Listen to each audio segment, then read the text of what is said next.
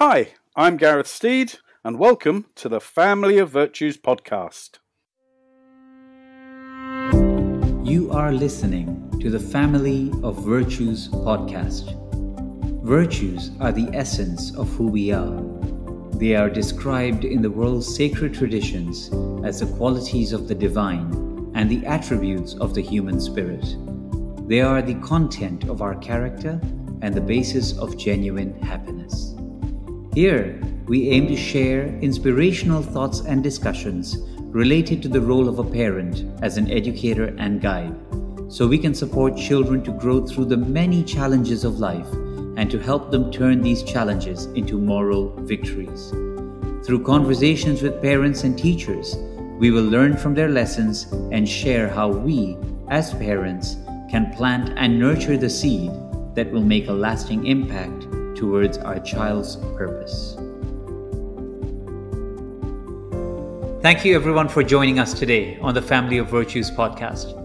I would like to honor you for your commitment towards your families and, more specifically, your children. In joining these discussions, we are being purposeful, not just of our role as a parent, but also to discover what it means to be human and to experience this joy and this peacefulness with our children. We understand the stresses that we face as adults, especially during this pandemic. A lot of us have underestimated the effect of it when it was all unfolding. But it has become more apparent now that even if it isn't the pandemic itself, the effect on our work has had an impact on our home life. Now, what is happening though is that young children, young ears, are listening to a lot of conversations that they otherwise would not have had access to. At least we hope not. And as more people are at home, concerned about their own stresses, it starts impacting on others as we encroach on spaces that were not ours for those hours of the day. During this time, there is a tendency for us, as a result of feeling hassled, not being the best version of ourselves, either with our loved ones or our children. And the longer this goes on, we need to ask ourselves as to how we must respond to these challenges the problems our kids are going through, or the challenges we face as our children demand for our time and attention in so many different ways. It is my pleasure today to introduce my guest, Gareth Steed. As well as working at Jakarta Nanyang School, leading the counseling department, Gareth is the director of the Oxford Wellbeing and Behavior Clinic, where he and his counselors work with parents, teachers, and schools to develop strategies and practical help in dealing with children and young adults who have learning and behavioral problems. Gareth moved from Oxford to Asia eight years ago and has certificates in psychology from Tsinghua University in Beijing and counseling from Seoul National University in South Korea. I personally know Gareth from his work at our workshops and conferences that have been organized in the Jakarta, Indonesia circuit. And he's been so passionate and purposeful about the work that he's done along these lines. And I'm so honored to have you as our guest today, Gareth. Welcome. Thank you very much. It's it's an honor to be here and uh, to be part of part of the podcast and to help parents and, and people out there to become better parents, hopefully, and teachers and everything else. Thank you, Gareth. And before I start, I like to do a virtues pick, and I would just like to remind everybody that these cards are available from the Virtues Project website on virtuesproject.com or through an app called Virtues Matter. And the card that we're picking today is caring. Caring is giving tender attention to the people and things that matter to us. It is being a compassionate witness, listening to another wholeheartedly and without judgment we show that we care with thoughtful acts and kind words. When we do a careful job, we give it our best effort. We are not indifferent to things that matter. We care deeply about the principles that we believe in. Caring is a sign of love. When we care for others, we notice how they feel and what they need. When we care for ourselves, we have more to give others. Caring is a gift from the heart. Whenever I read these words, Gareth, it certainly makes me reflect. What are your thoughts on these words? Yeah, I mean, we are we are a social species. We we need company and we need interaction with others. Uh, we're most comfortable, therefore, with people who care for us and we care for them. Children, especially, need to know that that they are cared for and that they're protected, and the experience uh, of having that care that that feeling of care during their developmental years really influences how they're going to grow up, how they become, uh, what they become when when they're adults. So th- this caring attitude is is really important. Yeah, and care can be shown in many different ways as well, Gareth. Most definitely. I mean, uh, care for family and for loved ones is is uh, one of the natural ones that we think of, but but care for strangers, care for people that we don't know, uh, is is equally important, uh, and care for not only people but for the communities that we live in, care for the environment, etc. Yeah, absolutely. I think I think you've uh, hit the nail on the head there. You know, when we speak about care, it's such a broad word, but we can look at care, we can look at the environment, we can look at how we're giving service to our community. But we know that charity starts at home. It's a very common phrase, isn't it? and I don't think we can doubt that as parents, you know, we all care for our children. And I'm sure parents mean well. And we act with the best of intentions. However, sometimes our actions may not fully represent these intentions. There's a disconnect between what we want to get out of our child and how, or, or the medium, or the way in which we're trying to get it out of our child. And we hassle over minor issues. And it's the little things. We just can't seem to understand how many times we need to remind them about the little mm-hmm, things. Mm-hmm. How many times we've got to tell our children, how many times have I asked you to put that stuff away? Why can't you be more responsible? Or how many times, especially during this time, the amount of times parents are obsessing about wash your hands, wash your hands, wash your hands, and the way in which we're going about getting children to wash their hands as well. We become very hassled, mm-hmm. and then we end up saying very unfortunate things. So, how do you think parents can and should feel more at peace about the situation that we're facing around our house right now? I, uh, you're, you're, totally right, and I mean, I, my own experience here is, is my daughter is five years old, and uh, she constantly leaves the door open everywhere she goes. She never closes the door, um, and it, it, gets frustrating. So you have mosquitoes and the AC and everything else. Uh, the the key to to this is patience and understanding understand that the child is not being naughty or obstinate. She's simply being a child. Uh, mm. At the moment, these processes of, of learning are still in the balance. They're still growing. But behavior does change over time, but it does take time. And the right approach from parents will smooth that transition in. So the, the key is patience and the key is understanding. And, and as we go through this podcast, I'll talk more about how we can do that. And I like what you said that they're just being children. And, you know, children like to explore things. They like to um, do things that sometimes, you know, it doesn't make sense to us. And we think that they're intentionally doing this. But if, for example, a child is notoriously leaving the door open, always not being able to wash their hands. Um, is it intentional? No, not at all. It, it's just that there are other things, more important things going through their head. The world, to, to especially a small child, a child even under the age of kind of seven years old, is a, an exciting, wonderful experience. Everything is new, everything is bright and colorful and to be explored. And those things are more important to a child in its mind than the mundane of closing a door.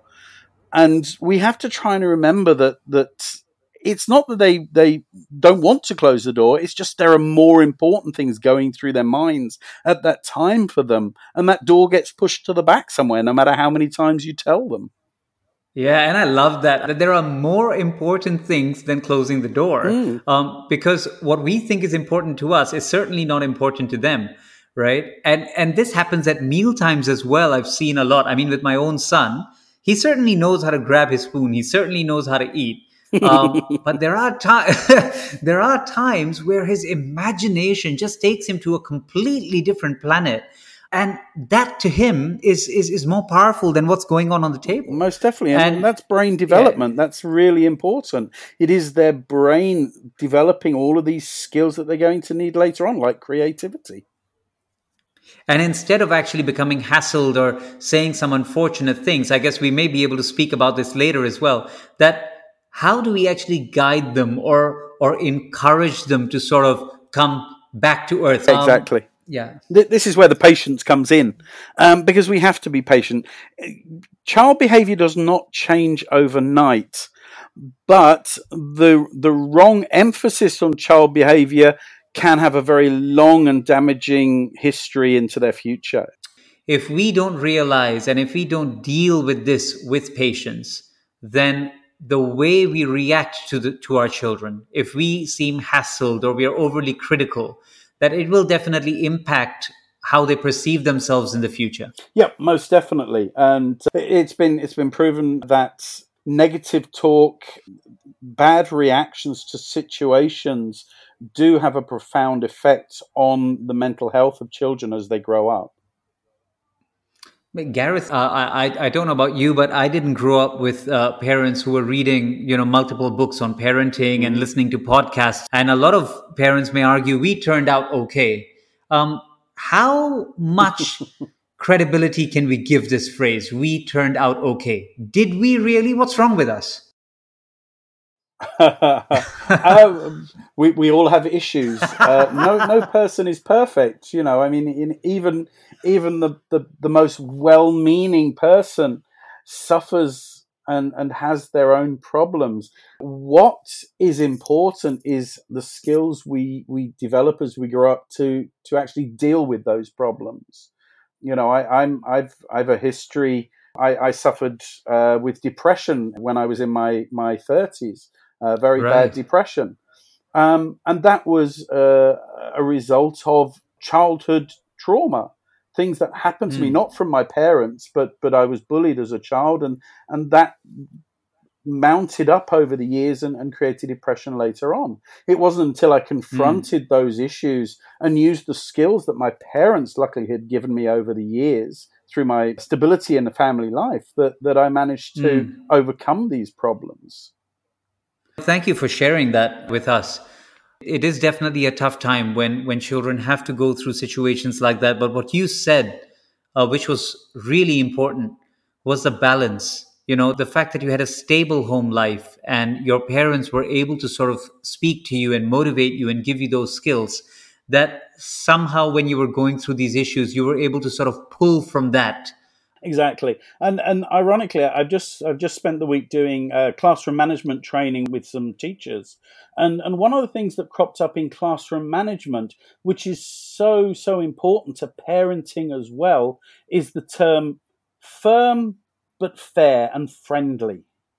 You have yeah. to be firm, but you have to be kind at the same time. And you're right, and that word you used, balance, is is so important you need to find mm. the hmm. right balance between being firm with the child, setting the boundaries, making sure that the child understands what social um, social regulations, social realities they have to live by, the rules of the house, the rules of the parents, etc., while at the same time creating a loving and nurturing environment for them to grow. Yeah, firm but kind. And, you know, when people hear about these things on, on virtues and they hear, oh, we've got to acknowledge our children for being patient, for being enthusiastic, for being creative. Um, we don't have all these words in our arsenal. um, it's very difficult to, to, to give, to give these affirmations. But what mm. I also tell them that it's not just for the purpose of acknowledgement. It's also for the purpose of providing guidance. And the tone of voice also matters in the way we speak to them. Now, instead of constantly saying, don't do this or don't do that, you can also say with a firm tone of voice, I need you to be considerate, please, or I need you to be respectful of the current situation. You need to understand. And, and that firmness comes in where we're not demoralizing the child or talking down to the child, but the child is understanding that we're serious about it and this is the expected behavior that we require precisely. Yeah, And that's exactly yeah. it. it. It is offering the explanation of why you need them to behave this way. Yeah. So not only telling them what the expected behavior is, but also giving them the reason as to why. Precisely. And that would mean it's similar when we're actually acknowledging them for something. And we would have to give them the evidence. Precisely. Yeah. And it, it, it comes down to them being able and you being able to describe your emotions. And it comes down to that. If we are able as humans to describe our emotions to people in a calm and controlled manner, we become very rounded individuals. We, mm. We're able to deal with most situations. And if you explain to a child and you give that child uh, license to explain their emotions to you, even when they struggle to, to kind of put names to it, they will develop into into much more rounded children. And what sort of environment, if you like, allows that child to be able to express emotions to a parent? Do you feel like as if it's not uh, that easy for a child to talk to a parent the older they get? Um, it depends on their initial upbringing. I, I mean, if a child is brought up through through its toddler years into its preschool, into its primary school years, as a child that's in a in a family that is able to freely express emotions without fear of, of any repercussion to it, then they will grow into teenagers who feel the same. And these are often then teenagers that cope with the teenage years a lot better than children who have, have and we'll talk more about this later on that have that have been kind of picked on or shamed or made to feel embarrassed, told off mm. publicly, etc. And these are the ones that then have their difficulties during their teenage years because when they hit teenagers, this is the time that they really need to be able to speak to their parents or to people to express how they're feeling because their emotions are going all over the place. Yeah. And if they're not going to get that sanctity or the, the, safe space, if you like, at home from their parents, mm. then they're obviously going to find it somewhere else. And that's the worrying thing, yes. Yeah. I don't know, Gareth. I've read this several times the average child receives 432 negative comments per day versus 32 positive ones. And whether that's true or not, I think the thought definitely is that there are more negative comments to positive ones.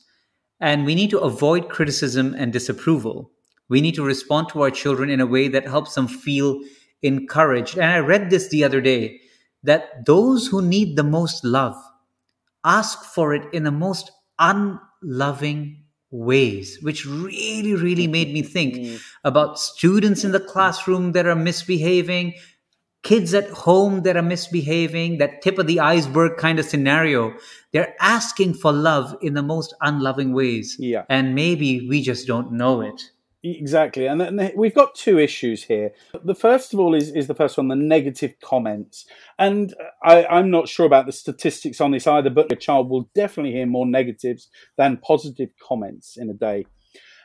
Uh, and there is a way of changing this. We simply need to rephrase how we speak to our children. We need to ensure that, that we're giving, as parents, more positives than negatives. I, I read in, in one of the psychology of children books that the way we speak to our children becomes their inner voice. Mm. Now, if you imagine that you are constantly giving negatives to a child, you're a naughty child, don't do this, don't do this, is that the way to behave? Close that door, behave, eat your dinner. That becomes their inner voice, and their inner voice is therefore negative. Mm. If, hmm. however, we, we change the way we see these things, so rather than saying, I told you to shut that door a hundred times and you still leave it open, instead we say, Look, I know you're really excited about telling mummy about the flowers, but what do we do when we leave a room? And mm. I go, hmm. Oh, I close the door. Good girl. That then becomes mm. a hmm. much more positive inner voice for them. Um, so we, we need to always look for ways to change how we deliver instructions to children, how we deliver even even telling a child off to a certain degree can be delivered in a much more positive way, going back to that firm but kind that we were speaking about before. If you think that a child wants attention from parents, no matter what, A child is always, always seeking attention from a parent. Now, if the parents are very, very busy, they're very, very busy parents, they've got jobs and they're running the house, and no matter how often that child tries to be good and do the right thing, it doesn't get the attention from those parents. Right. But then it notices that if it misbehaves, the parent turns their attention towards the child. It's negative attention, but it's still attention. Right. Now, they will start to develop the thing well, I can't get attention through being good, but I can get attention through being naughty. And therefore, they will focus their attention on the negative actions rather than the positive actions. And that then later in life becomes behavioral problems. And what we do in, in counseling and in, in the clinic is that in severe cases of these behavioral issues, we actually encourage parents to completely ignore negative behavior altogether. The child throws oh, wow. a tantrum, the child smashes something, you ignore it. But mm. when they act positively, you lavish praise on that positive action. That then starts to slowly turn that focus away from I perform a negative action, I get attention, to I perform a positive action, I get attention. And that's how we can reduce this negative behavior over time. It's easy for us to sort of be critical of parents sometimes, but I just wanted to sort of take a few steps back. And I wonder are parents who are more critical of their children or always focusing on the negatives of their children or are easily hassled by their children a lot of this is is a lot of this attributed to the way they have been treated when they have grown up it's it's the good old nature versus nurture argument. But but we, we are definitely products of our upbringing. It's how we react to the upbringing that, that dictates how we develop into adulthood. We find that there, there are, are children who have the most wonderful upbringing that that turn into reasonably emotionally poor adults and children mm. that, that have had very rough upbringings can become very, very kind and, and wonderful adults. It, it depends on uh, what you're made of. Your genetics it comes into it a lot, but upbringing definitely plays a part. Um, but it, right. it is this nature versus nurture, and there's this constant argument about psychologists um, whether it is nature or whether it is nurture. Right. So let's let's touch on that for a bit. Nature versus nurture. So a lot of people say that you know we are born with a clean slate. Um, we, we are born with some inherent traits. Genetics does play a part. It, it's strange they've they've done tests with babies that there was always an argument that you know we develop fears, for example, from our parents. That you know we we're frightened of things that our parents made us frightened with. So they did experiments, and there are certain things that we're actually born with an inherent fear of. Snakes is one of them. You, you show wow. you show a snake to a baby, and and it, it it tries to get away from it. So there is this genetic makeup within us. We are born with certain traits. But mm. generally speaking, the majority of them, these are often just survival instinct traits. The majority mm. of our personality traits are created through our interactions with the the environment around us and the people around us. Okay. So obviously when we're looking at the people that our children hang out with, the kinds of groups that they're associating themselves with, all of these things are quite important as well for them.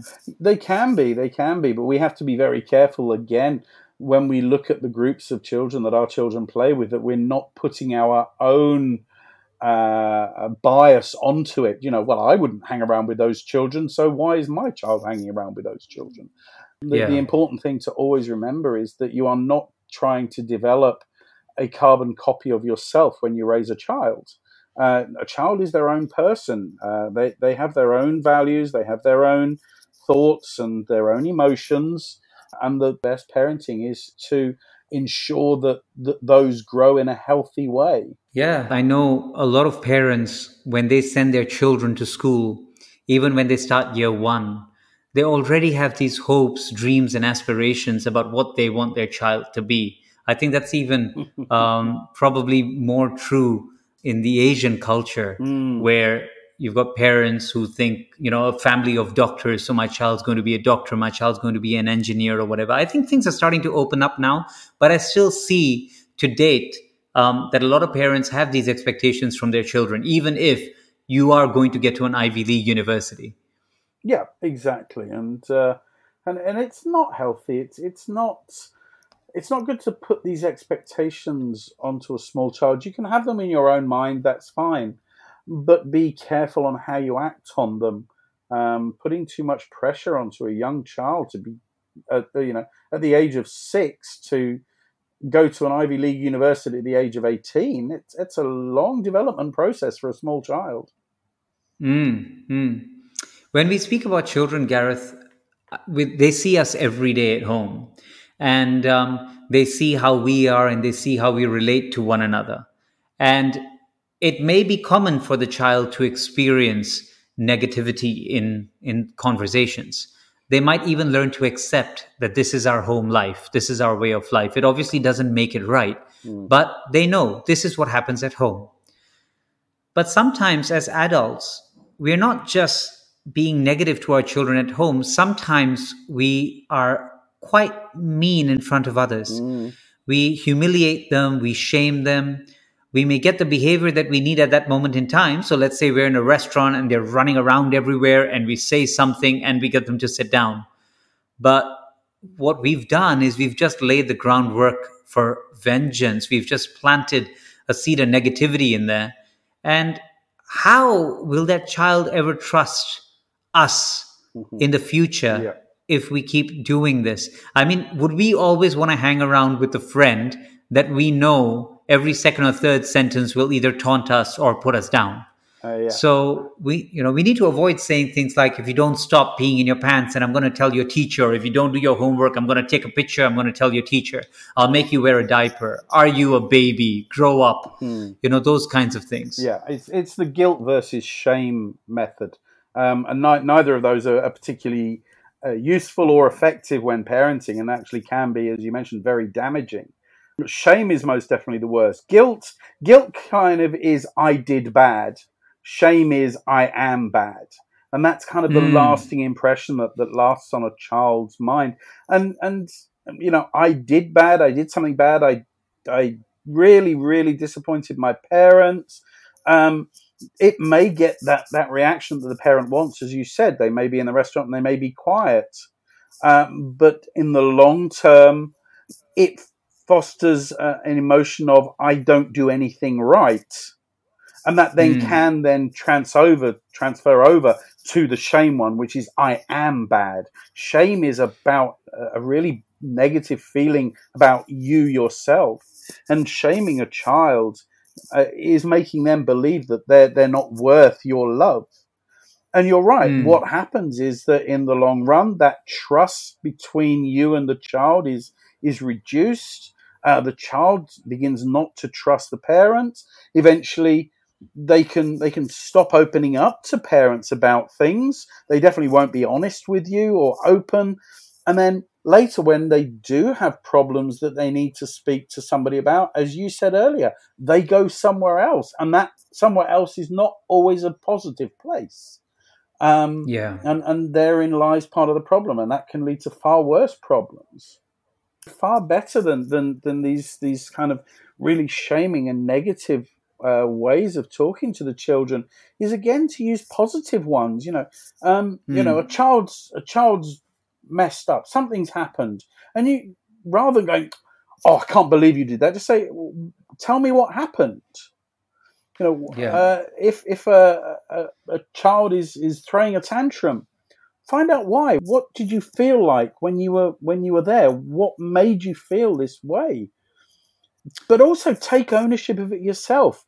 How can I help as a parent to a child is really powerful.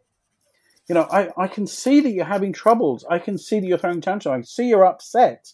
Uh, how can I help? And I would really encourage parents to to sort of take a note of this as well. That look, we understand that sometimes we're busy. We understand that sometimes we've got important things to do. But if we just pause, get down to our child's level, meet them eye to eye and let them know that we care about them. And even if we can't solve their problem now, that we will get back to them in five minutes or 10 minutes and be reliable and definitely do that. I think we will be saving ourselves a lot of blood, a lot of sweat, a lot of tears down the line. Most definitely. Um, I think what a lot of parents feel like as if, you know, they need to sort of sort these things out. Well, they don't have the skills to be able to do so how are children going to learn to be flexible you know i mean think about it if of course every child wants to win and every child wants to win a game and nobody likes the sight of losing a game and what are we going to do there are two ways we can either complain about them and say well you need to learn pick yourself up don't cry all of that kind of stuff or we can try and sort of bandage it by giving them something or giving them a gift or whatever it is so that it takes away that feeling but that doesn't teach them anything. It is not giving them the skills that they need for life. And if we don't invest our time in giving them those skills now, the problems are going to get bigger. It's no more about losing a soccer game. It'll be about much bigger things later. Precisely, and and that's a, it's a good it's a good example. And uh, you know, if, if, a child is, is really upset by losing a, a, a game, for example, like that, or you know, ch- children tend to to get upset when they lose something the best way is just to ask them why why do you feel this way? Why do you feel? Because often it will come down to something that is slightly different to what you think it is. Um, right. and getting to, to that is the important part. And if a child can right. express that a child is very much on the way to being a very emotionally stable child. Yeah. And and just as an example it might not be it might not be losing the game but it might be the way someone may have taunted him or her after losing the game that they're more upset with. Exactly. I mean, uh, within applied behavioral analysis, we, we have a thing called the ABC of behavior the antecedent, the behavior, and the consequences. What causes the behavior, the behavior, and then what happens after the behavior. And this is kind mm. of hmm. what we're looking at here. So, I mean, example, you, are on you're on the phone, um, and uh, your your child, uh, small child, starts screaming and crying all of a sudden uncontrollably. You look at the child, there's nothing wrong. The child's not moved, it's just been sitting there. There's nothing wrong. So mm. you put your hand over the phone, you go, Will you be quiet? I'm on the phone. Now, those mm. are the hmm. behavior and the consequences. The behavior is the child crying, the consequence is you shouting at the child. But what we've mm. not hmm. considered is the antecedent. What has caused that child to cry? Now, hmm. on the example that we used, uh, the child has been sitting there very happily, and all of a sudden, a bee has come very close to her and has mm. uh, has has flown past. And what she's done is she's looked to you for reassurance and comfort, and that's come through crying.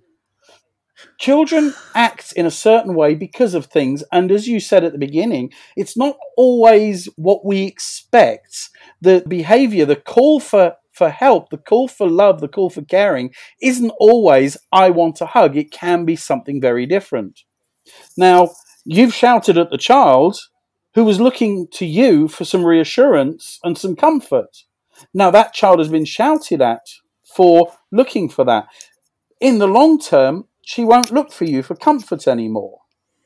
The mm. constant, uh, the the antecedent, the reaction to her behaviour uh, will cause a negative impact. So we always have to think about why this behavior is taking place. And in, in applied behavioral analysis, that is what we do. We look at the, the root cause of behavior, not necessarily at the mm. behavior itself. What's causing it? Now, sometimes parents can still do this. I, I, and I know we're human and we can still snap. Uh, I Gareth, I do, and I, yeah, I, I know this stuff, all, and I still snap at my daughter.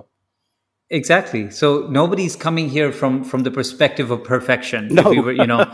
so, so, if if we still do snap, um, what do we need to do to sort of remedy the situation? Uh, just like uh, if if I if I berate my daughter, I will always explain to her why I have told her off, and if I mm. snap at her, then I will always go to her and say sorry because yeah. it's not her fault that I'm tired and I've had a long day in school and I've had a hundred people badgering me all day about the problems, etc. That's not her problem. All yeah. she wanted was some time from me. and and Mm. for me then to to snap at her about it is not fair. And so I, I, Mm. I do exactly the same. I go to her and I explain why, but I'm laying the blame on myself and not on her. And I'm making sure she understands that it wasn't her caused me to snap at her. It was me that caused me to snap at her. And uh, usually at the end of that, she she will give me a big hug usually and say, "It's all right, Daddy. It's fine." And and that's really nice. And and the bond is reestablished again. That that that bond between us is is is strengthened once more. Absolutely. And we're teaching our children through our process of seeking for forgiveness as well. We're teaching our children that process of empathy. We're teaching them how to ask for forgiveness when something goes wrong. Um, we're teaching them to understand humility. So I think it's really important that as parents, we do this not just for ourselves, but to also show our children how good relationships work, how effective communication works because now more than ever you know relationships are breaking down even more in this day and age than they were you know 20 30 40 years ago. Mm-hmm. And it's a little it's a little scary the type of world the type of instant world that our children are growing up in. And how stable and how solid are they going to be with their relationships? And a lot of that has got to do with the way we are responding to their problems now so that they understand how to respond to problems, to their own problems in the future. Precisely, and and what you're explaining here is is what what you and I uh, spoke about during the last AMPS Teachers Conference that, that we were at, which are these these 21st century skills. I don't particularly like that name. They're human skills. these these right. skills of of empathy, these skills of collaboration and cooperation that, that are so vital for, for children in the future, especially as you say in this this world that is changing so quickly. And if we're not instilling these virtues in children at this age, they're not going to understand them later on, and they're going to go out into the big wide, big wide world at, at 18 or, or 22 when they finish university, 22, 23, and they're not going to have Mm. these skills that they need to survive in the future world. It brings us nicely uh, to the next point, which is competition. When parents pin children against other children, um, especially when it says, "Well, look at you know John, look at George, he can do this. Why can't you?" Yep. Um, and especially when it comes to siblings as well, like you know, why can't you be more like her? And competition is not healthy, but at the same time, it is. so where do parents draw the line? Well, he- healthy competition is healthy, uh, but sadly, not all competition is healthy. Um, yeah, you're right. Comparing a child against another sibling or family friend or family member uh, is is not good. It, it increases anxiety and stress in the child. Parents uh, or children, sorry, want to please their parents. They are desperate to be seen as uh, being worthy of a parent's unconditional love and the unconditional love that the child gives back to the parents. And Hmm. if a child uh, hears that I don't want you to be you, I want you to be them, that unconditional love has become conditional. That's right. And that then will create an immense amount of stress and anxiety in the child. And it can force them into very confusing uh, uh, areas where they, they try to be something or somebody that they're not. Um, Hmm. That can it can foster resentment eventually against not only the parent but also the person they're being compared against, and it might not be that person's fault. And so again, it, it it's a really anything that starts with you are is in my Hmm. mind never going to end well even if it's Hmm. kind you're trying to come from a positive it's not going to end well um, Hmm. because you are comparing you are placing an undue amount of pressure on a child by saying it so uh, Hmm.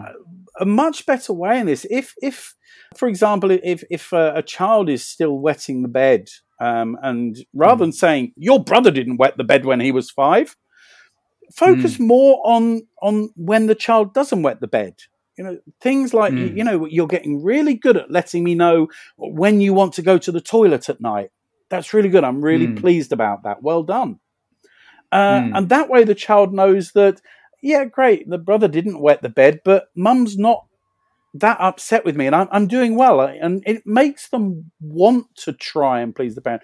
A child will always want to please the parent. Give them the opportunity Absolutely. to do so rather than the negative aspect of it. Um, and everybody wants acknowledgement, Gareth. I mean, as adults as well, today, if we are working, you know, uh, we want acknowledgement from our employers. We want, as adults, acknowledgement from our own parents.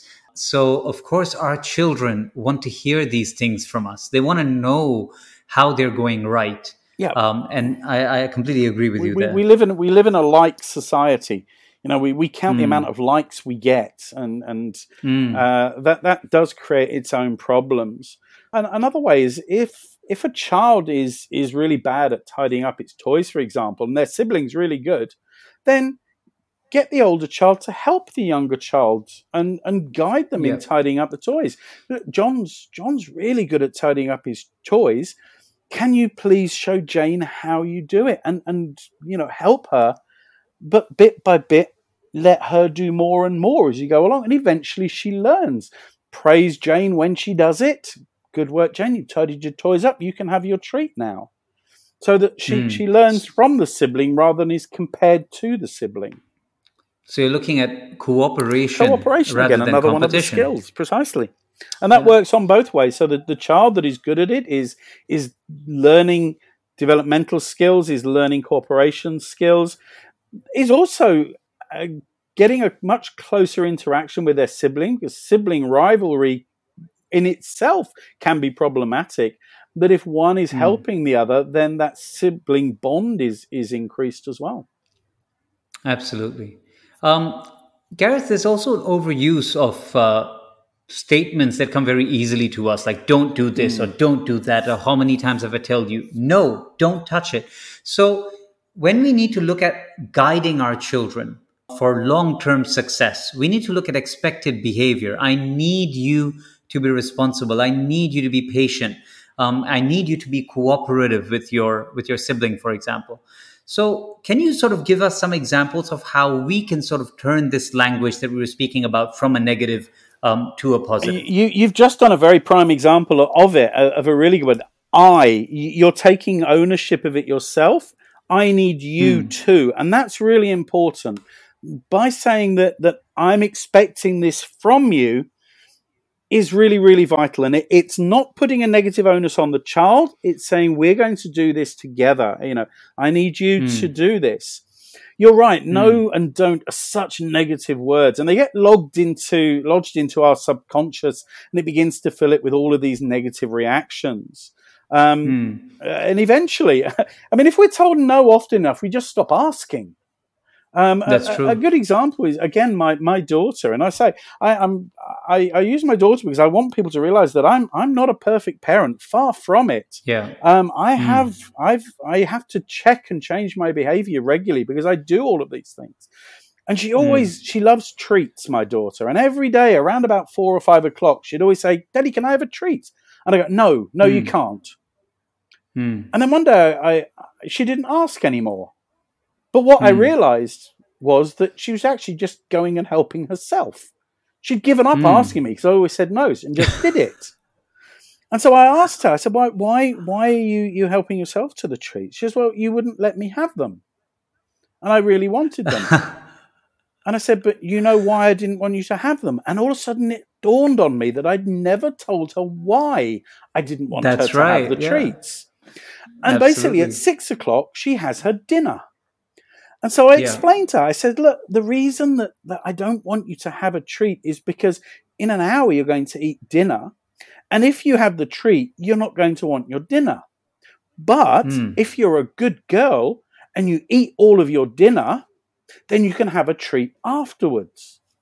And mm. she was hmm. absolutely delighted. She was, so I can have a biscuit after my dinner. Yes, if you eat your dinner. And we used it as a reward for her doing what I wanted her to do. Now she doesn't ask that often for treats anymore. And if she does, I explain to her the exact reason why. No, you're going to have for food soon, but you can have it afterwards as a reward. And, and she's much happier now, and she doesn't help herself to treats anymore either, little monster. no, I like that. I, uh, we, you know, faced a similar situation with my six-year-old. You know, every time there's anything uh, fried, especially when we're looking at eating food, and you've got fried crackers and things like that, he always wants some of that. Then he wants some sweets, like any typical child would. Um, and uh, one day, you know, he had a bad cough. So then I took that as a teachable moment and taught him about moderation mm. and what moderation actually means and that within our system there's only so much of something we can have um, before the system isn't able to accept it anymore. Precisely. and we use several examples and things like that. And now even though he still sometimes does carried get carried away like your daughter it's not like as if she's going to stop asking you. She will ask you before dinner sometimes as well. But it, they just need that reminder. Precisely. and i just you know tell i just say to him i said well remember moderation. We want to keep ourselves safe. We want to keep ourselves healthy and if you'd like to have that at two o'clock, then you can't have this at 10 o'clock. So you make the choice. And I think giving them that choice, empowering them with the choice as well, that, okay, you're supposed to do this at 10 and 2. Which one? Take your pick. Yeah. Right. And that's where you learn your moderation as well. Exactly. Exactly. Yeah. Um, Gareth, uh, it's, it's definitely been, look, a very interesting talk. I think a lot of parents need to understand not, not that they don't care, but how to care mm. because the way we communicate care with our children will have different implications on how they receive it um, and what they're going to think and how they're going to act and behave as they grow older. But one of the main things is, you know, like when you're on a plane and the oxygen mask comes down, you always are asked to put it on yourself first before you help the next person or your child. So one of the first things I was going to read from the virtues card for caring, the first one at the end is show care for others, yourself, and the earth. And I just want to focus on that yourself part. In your experience from, from speaking to so many parents and the stresses that they may be going through, how do you help them take care of themselves so that they will then be better suited to be able to take care of children in a more positive environment? Um, it, it sounds trite, but but one of the most important things is to forgive yourself. You know, we, mm. we, hmm. we are human and we make mistakes and we, we, we do things that we're not proud of. We, we snap at people, we shout, etc. The, the biggest thing is to forgive yourself. Make sure that you mm. don't let this stuff build up because you're going to make yourself ill as well. Um, mm. and and it's really important that that self forgiveness is vital. Mm. No, I like that. I think definitely if you if you learn to forgive yourself and you're in a space of you know peace and comfort, it definitely puts you in an environment where you're able to pass that on or pass that feeling on, if you like, mm. um, towards other people in your care, your spouse, your children. Um, and I'd like to read the rest of the card as well. It says, when you are practicing caring, you show care for others, yourself, and the earth. You look at people and listen closely. You handle things carefully. You are gentle with people and things that are placed in your care. You treat your body with respect and you work with enthusiasm and excellence. So, Gareth, would you like to reflect on any of those statements above related to our entire conversation today? I know we covered a lot of stuff, but any of those things? I think I think um, the, the, the second one. Look at people and listen closely. We we have mm. forgotten how to listen. We hear, but we don't mm. listen, and and sometimes mm. we need to pay close close attention, not to the behavior, but what the behavior is telling us. What is the child mm. trying to say by acting this way? Listening doesn't just have to be with our ears. It's listening can be with our hearts, with our brains, and and to actually think what is the child trying to tell me by doing this. And the other one is is you know being gentle with the people uh, uh and and things that are placed in your care by by mm. snapping and by treating our children negatively. If if we realize the damage we do to our children at times, we'd be mm. heartbroken. You know, it, we, we yeah. don't set out, we love our children unconditionally. We don't set out to hurt them, to, to, to humiliate them, to embarrass them. But sometimes our actions do this, and, and we need to be a lot more mindful of how we we deal with our with our children. Yeah, no, thank you, Gareth. I think we need to be really uh, intentional. I think that's what I got from you as well. The intention, we need to be intentional in our relationship. And uh, Gareth, as we close, there is an affirmation at the end of at the end of mm-hmm. the caring card. So feel free to repeat after me if you'd like as well. Yep. I care for others and myself. I care for others and myself. I pay loving attention. I pay loving attention. And I give my best to every job. I give my best to every job. So, with this affirmation, I would like to thank you because you've given your best to this one as well, Gareth, for your generosity, your enthusiasm, and service. Because every time I meet you, the passion with which you speak, the purposefulness with which you deliver, um, it always inspires me. And I'm very sure to all our listeners that even if they took one or two things from this particular podcast, that it will make a difference in the relationship between a parent and a child, and what difference would it make um, to humanity as they actually move forward and influence other people as well. So thank you very much, Gareth. Uh, the pleasure has been all mine. The pleasure has been all mine. I've thoroughly enjoyed it. And uh, if if people want to get in touch with me, they can find me on Instagram, sorry, on LinkedIn under Gareth Steed. Um, on Instagram as Gareth Steed as well. Uh, you should be able to find me on both. So feel free to to get in touch, um, and if you want to to connect with me. Sure, I'll put I'll put all this information down in the show notes on the episode description as well, Gareth. And um, for everybody else, you can uh, look for more information on the family of virtues and other related topics. I'm available on Twitter and Instagram as well on my handle R Siddhartha. That's R S I D H A R T A, or on our Facebook page family of virtues. Thank you, everybody. May God bless us all. Thank you.